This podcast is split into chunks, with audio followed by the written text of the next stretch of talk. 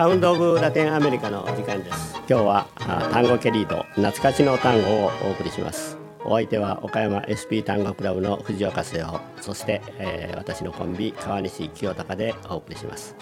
川西さんこんにちは。はいこんにちは。どうですか、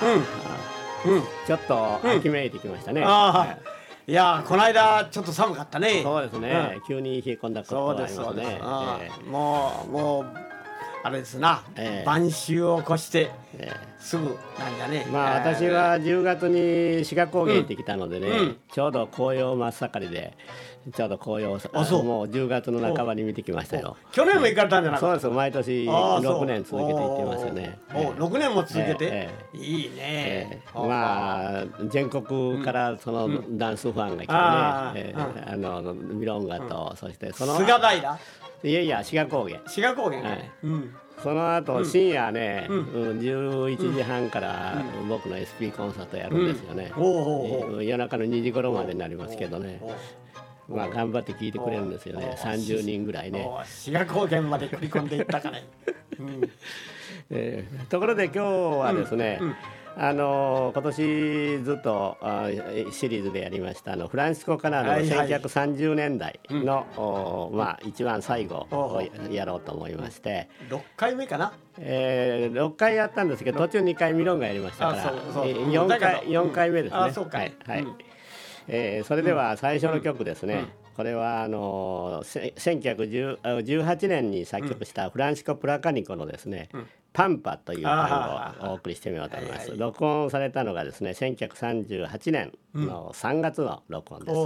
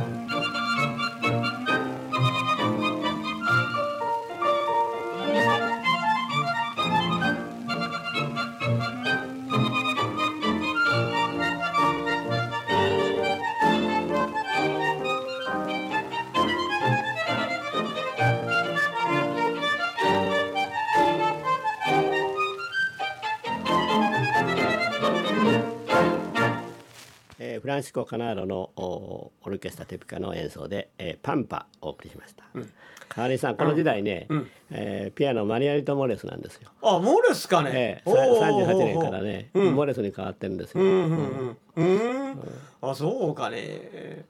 まあ今のこの「パンパ」という曲ですがな、えー、フランシスコ・プラカニコ、プラカニコ言うと単語監修ばっかり書いとるようなそうですね。あの、えー、人だけど、えー、これ気学でねそうです、いい曲ですよ、うん、この特にね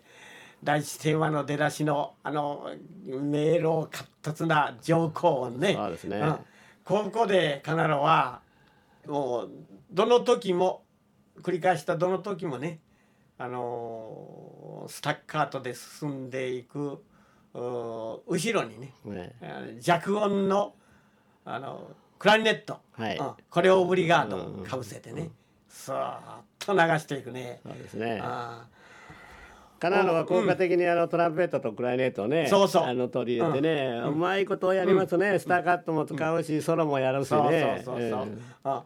う、であれだねあの全部トランペットはミュートトランペット、そうですねミュートですね、はい。うん、まあこの柔らかい音がカナロ好きなんだよね,、ね。はいえー、次はですね、はい、えー、これも1938年の録音でですね、うん、えー、今度は1922年の作品でね、うん、アントニオ・ブグリオーネの「ラ・マレーバ」という曲聴いていただこうと思うんですね。これはいいですよね。はい。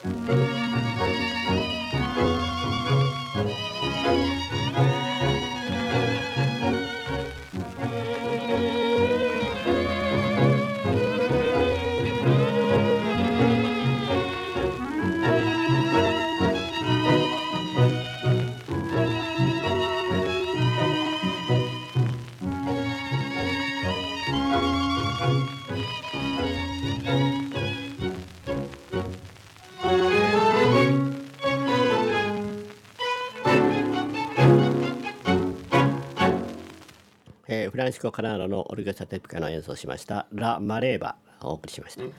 これはねあの味わい深い曲でね。そうですね、うん、テーマが 3,、つあってね、うん、12テーマは物悲しいマイナーの旋律で、はい。はいはい、トリオになってガラッとね、えー、非常におおらかでね、はい、田園的なね、あの伸びやかなメロディーに変わるわけですよ。で今のカナロの演奏も終始ね、はい、この弱音のクラリネットがねあの低くオブリガードを流していく。でその上にあのミュートトランペットがね適当なメロディーを操りながらねだから原セクションの合奏とかねそういうのをもううまく合わせてねいい演奏しますな。そうですね、うん、まあこの、うん、クラネットとトランペットを入れたっていうのは1930年代だけで、もうかなりやめましたけどね。あの現代のオーケストラ、テープカムを使ってないもんねこのあのラッパーをね、ね、この間はしかし、ずっとこの2つを。そうですねあのかませてやっとるね。30年だだけね、うん。そこら辺は面白いですね、これがまた実に40年代になってやめたというのがね、えー、次はですねこの「ランバレバ」の B 面になりますけどあのグラシアノ・レオーネっていうね、うん、あのバンドネオ奏者の作ったミロンガを聴いていただきたいんですよね。うんうんえー、デリキアス・ポルテニアスっていうね、あの曲なんですけど、これはカナーロのミロンガとしては最高の名演だというふうに思うんですけどね、えそれをお送りしてみましょう。デリキアス・ポルテニアス、えー、カナーロの演奏です。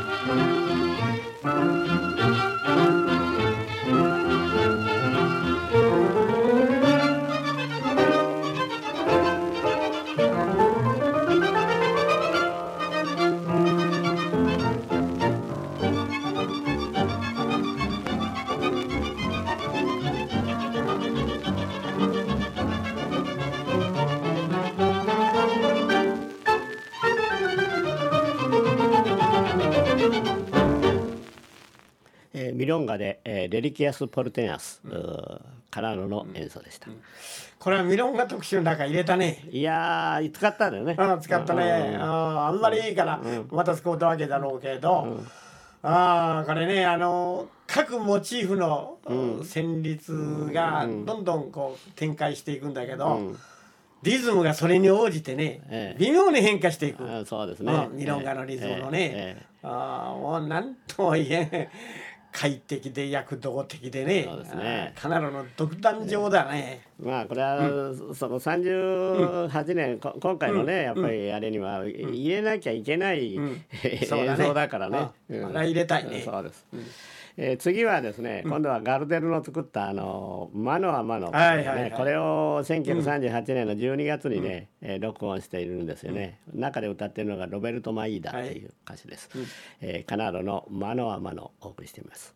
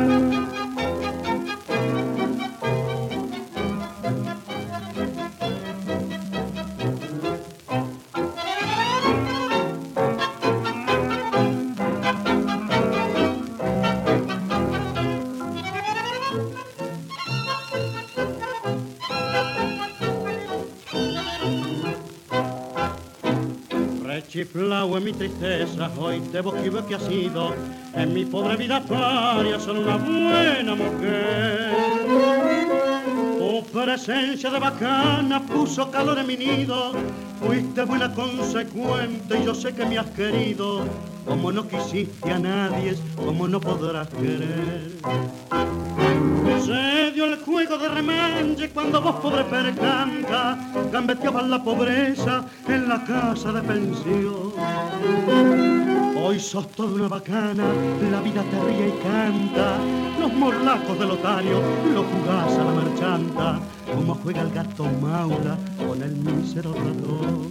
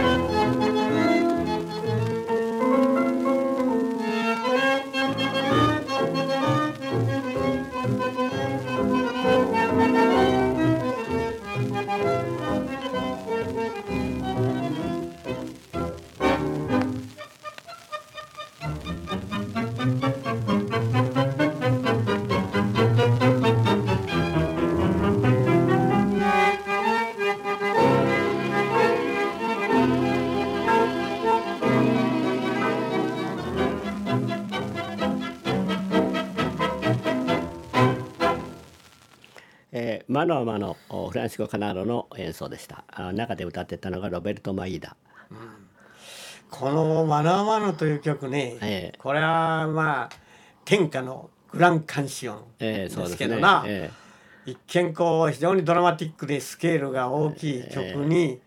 聞こえるんだけど実際はね、うんうんあのメロディーラインのスケールいうのは非常に狭いんですよ。非常に狭いの、まああの狭い範囲の音階をこうねちこく繰り返してね、いくというね、特徴があるんでね。でこれはなかなかうまく歌わんと、その効果が出てこんのだけど。まあカナロはこれをそのまあマイダの歌もあるけれど、ね、いわゆる器楽曲として処理してね、それを見事にこう、価値をねあの発揮させとるという、うん、まあ、この辺がカナロの処理のうまさですね。このこの曲はあの、ガルデルの作曲っていうね、もう一般的に言われてるんですけど、実はあの、ルイス・リカルジーのギター奏者が作ったっていうのがね、あのこれはあそういう、うん、その噂もあるんですよね。あそうかね。それをガルデルが結局自分の,、あのネームで出したというね、うん。そうそういうあのあのエピソードもあるんですよ、ね、ああそんなことがあるんかね。あこれはこれはね、企業秘密みたいな感じで、ね、あそうかね。そうかね。ああそうね、うん、まあそういやうなずけんこともないなガルデルの歌うたいが書いた曲にはちょっと思えん。ねえ、まあ結局ガルデルにしては所作みたいな感じだからね。まあ、次の曲はですね「えー、マテアマルゴ」といってね、うん、昔のあの、古い単語の歴史の時代のあのピアノ奏者でね、プレデンシオ・アラゴンという人が作ってるんですね古い単語ですね伝説の人だねそうですね、うん、えー、それを聞いてみようと思います、この「マノマノ」の B 面になるわけですねあそう、えー、マテアマルゴ、う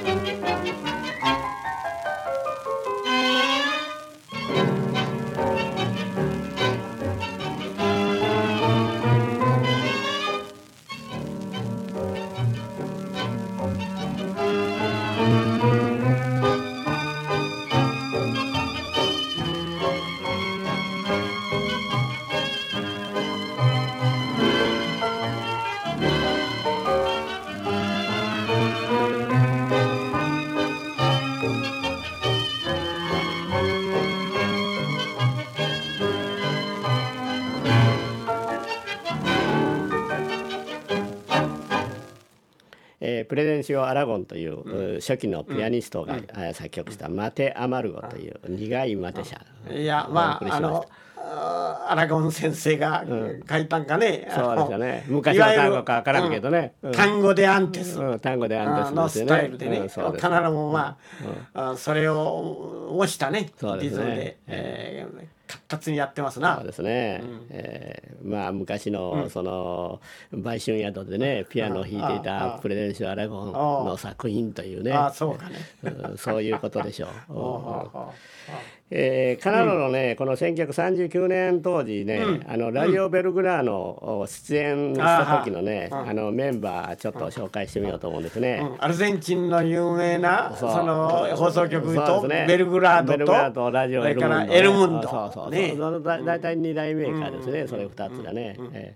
えそれバンドネオンがね、えトップがフレディ・スコルティカッチ。それでスコルティカッティ、えー、2, 2番がミノトデチコ。それで3番がドミンゴ・トリゲーロという、うえーうん、バンドネオ3人ですね。バイオリンがですね、ホアン・ホセ・ガジャスチキ、それからアントニオ・ロッシ。えー、これは聞いたことあるね。マリオ・ブルギーっていうね、うん、あのこれスカグリオーネが入ってないんですよね。ああそうか。ねちょっとそこらおかしいと思うんですけどね、えーそれでピアノがある、ね、ピアノがマリアイト・モレス、ねうん、それで、うん、ベースがですね、うん、ラファエル・カナーロ弟ですねラファエル・カナーロラファエルかねよよあのヨーロッパから帰ってきたんですねえー、マリオ・カナーロも、えー、マリオ・カナーロもベースですよねベースですねね、えー、しかし、スコルティカッティと、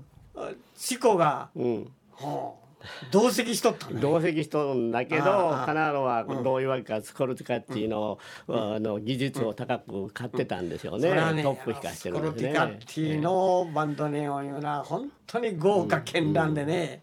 バリエーションを繰り広げるいうやり方でいくから、ねえー、カナロ好きだったんだよね。えーえー、うん、ミノットは味ですからな。そうですね。うん。えー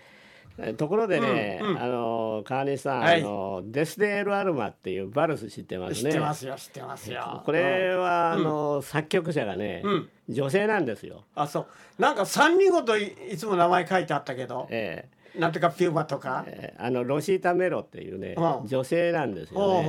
ね。女性が初めてその、バルス・クリオージュを作曲したっていう、それでねこれはおそらく、その、まあ、放送局の話で、僕もそのいろいろ調べたんですけど、ちょっとその辺わからないんですけどね。1909年に作曲されたということなんですよね。古いな。えー、それからラグリマ水槽の一冊が1913年ですからね、それ以前のバルスクリオーの古典ですね。えー、まあそういうことがね、あるんでちょっとお送りしてみようと思うんですね。カナーロが1939年の5月に録音したね「デス・デ・エル・アルマ」えー、カナーロの演奏です。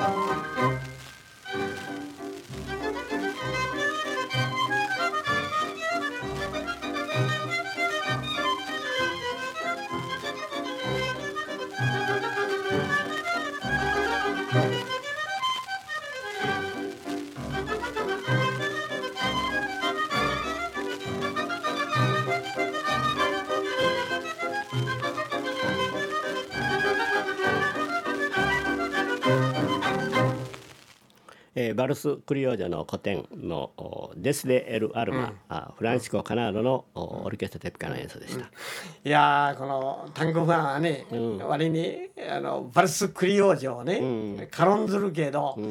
バルス・クリオージョを数えてみただけだってね相当いい曲がありますよ。ありますよね。それでこのデスデール・アルマね、うん、ラグリマス・イ・ソンチラスカナロのコラソン・デ・オロまたいろいろね、えー、たくさんあるんでね。これは本当じっくり聞いてみる。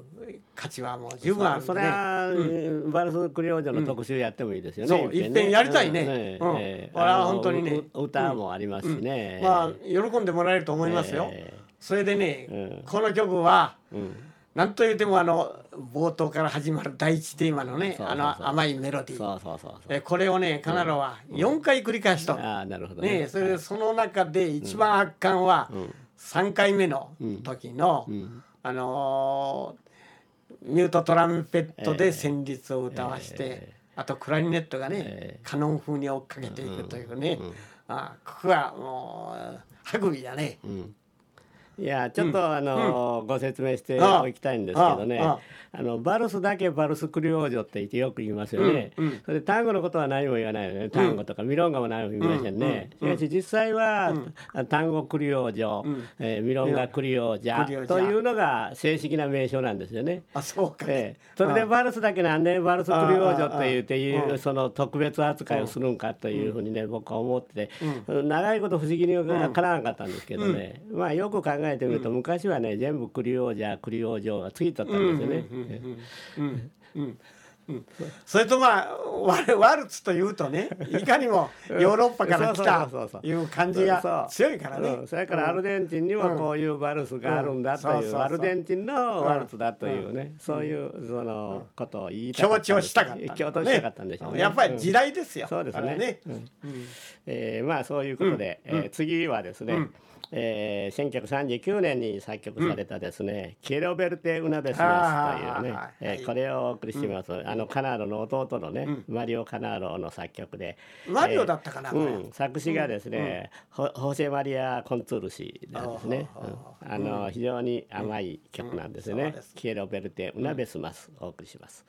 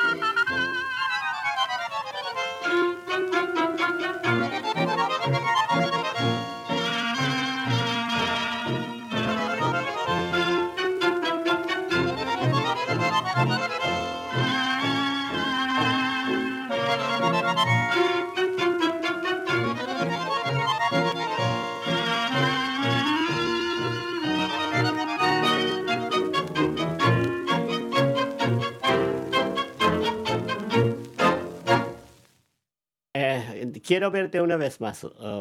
マリオ・カナーロの単語をお送りしました。今ひとたび君と会いたいというね。そうですね。あれはね、監視音リリカですよ。これね。ねうん。これね、あのー、第一テーマもなかなかいいけどね。はい、第二テーマがもっといいんだね。ねロマンティックでね。ええ、それでこのカナダの演奏もやっぱり圧巻はね。うん、あのー2コーラスで第2テーマを2回繰り返すのね、それで最初は、あの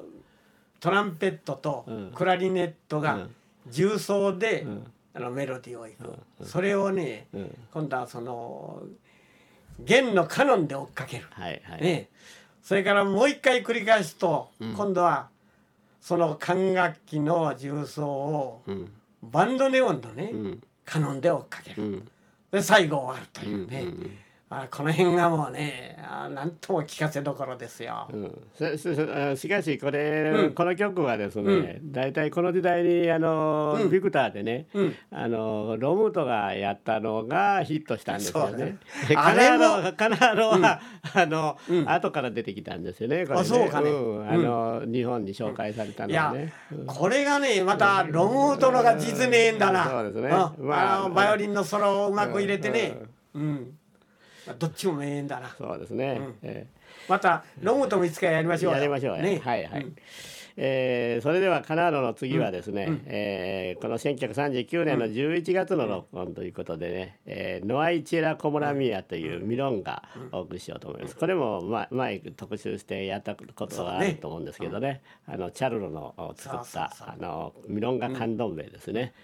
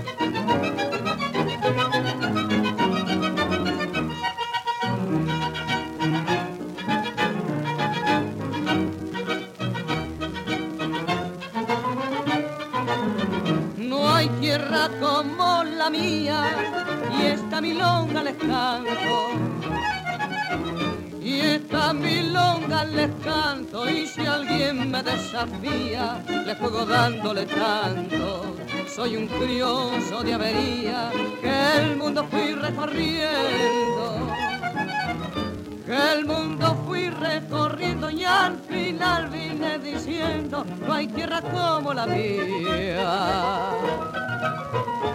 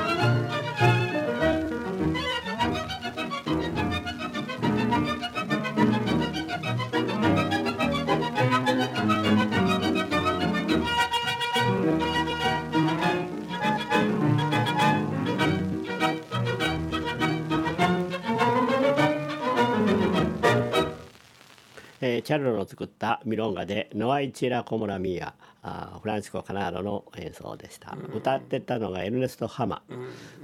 これね、何度もかけたけどな、ね、ここでも、タンタカタンタカね。何遍聞いてもいいね。あのトランペットがいい具合に出てきますね。そうそうそう。でもう最後の盛り,、盛り上がるあのリズムの躍動感、そうですね、あさすがにカナロだなやっぱり。これミロンゴ踊るの面白いんですよ。あそうかね。ちょっとやっぱテンポ早めに踊らないといけないと、ね、踊れるかね踊れるよ。おそうかね、うんうん、面白いよ、なかなかあんたいつまでも足が達者だな。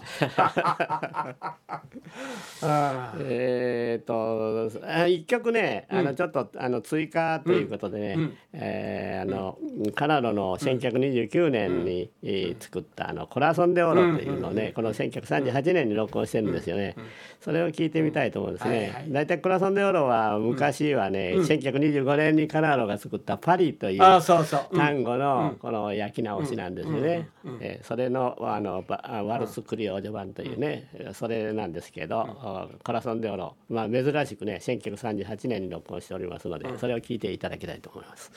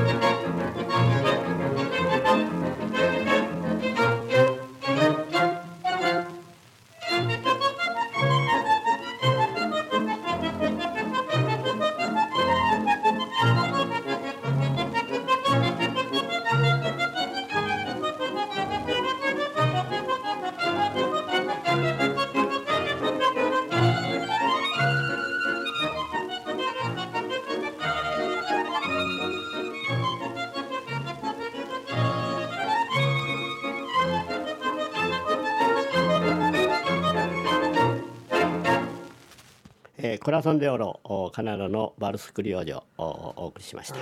まあねカナロの特集だったらこれは出さないかんね、え。ー、いやデステアルマがあるからね、うん、だからワルツが2曲だからちょっと、うん、あの割愛したんですけど、ね、だけどね、うん、これあの、パリの編曲版だけどね、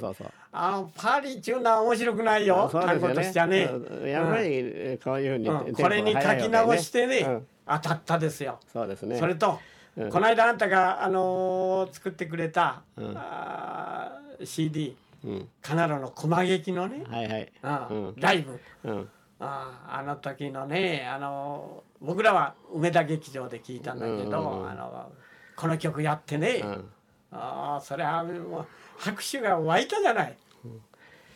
えー、っとね、あのこれこれであの1930年代のカナロ終わったんですけどね、うん、あの途中でミロンガ特集やったもんでね、うん、あの Serie Sinfónica をやり残したんでねそれであとこれ、うん、あの最後3曲ですね、カナロの自作自演の Serie Sinfónica の演奏をお送りしてみようと思うんですね。これで締めるかね、えそれでまず最初はあの1924年の作品で「センチメントガウチョ」え1930年の録音です。えー、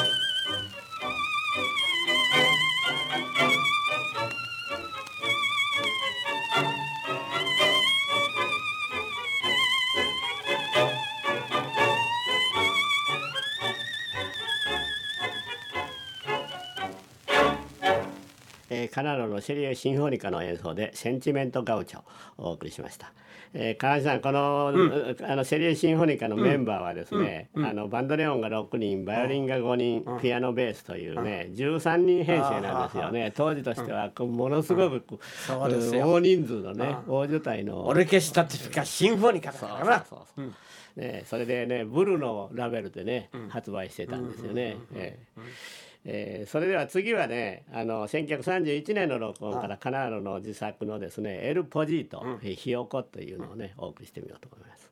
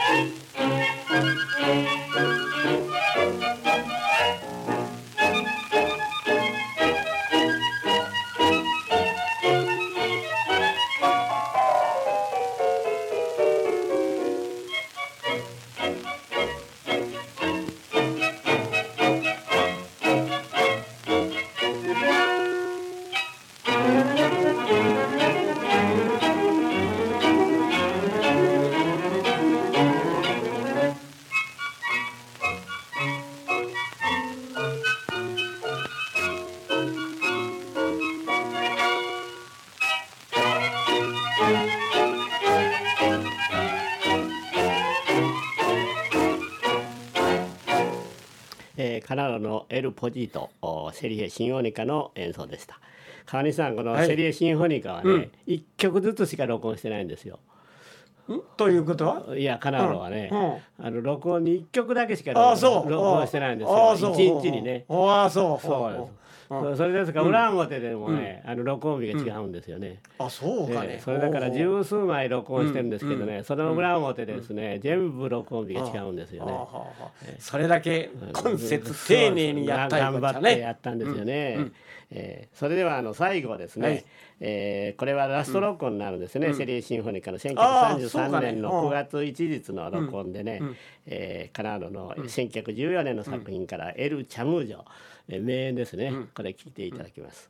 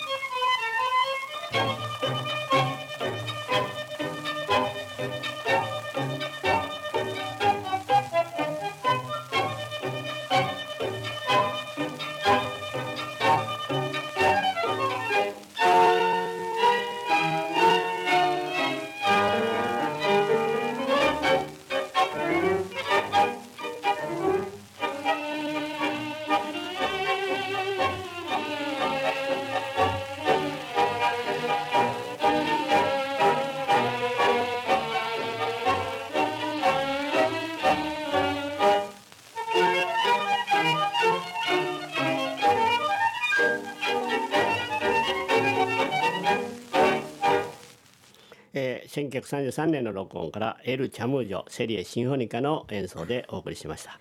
この特にこの最後のチャムージョね、ね、よく聞いたな、えー、若い頃に。青春の思い出ですね。そうですよ、えー、そうですよ本当にね、えー、初恋の痛みを思い出すね。まあねこれ3曲セリエシンフォニカから選んでくれたわけだけど共通して言えるのはね、やっぱり「あの弦のね、うん、分厚いあのハーモニーをたっぷり聴かせてね、やっぱりシンフォニックな味ということやね。まあカナダとしてはね、うん、もうすごくこの頑張った1930年代だもんね。うん、それでは今日はこのくらいで、えー、皆さんお聞きくださいましてありがとうございました。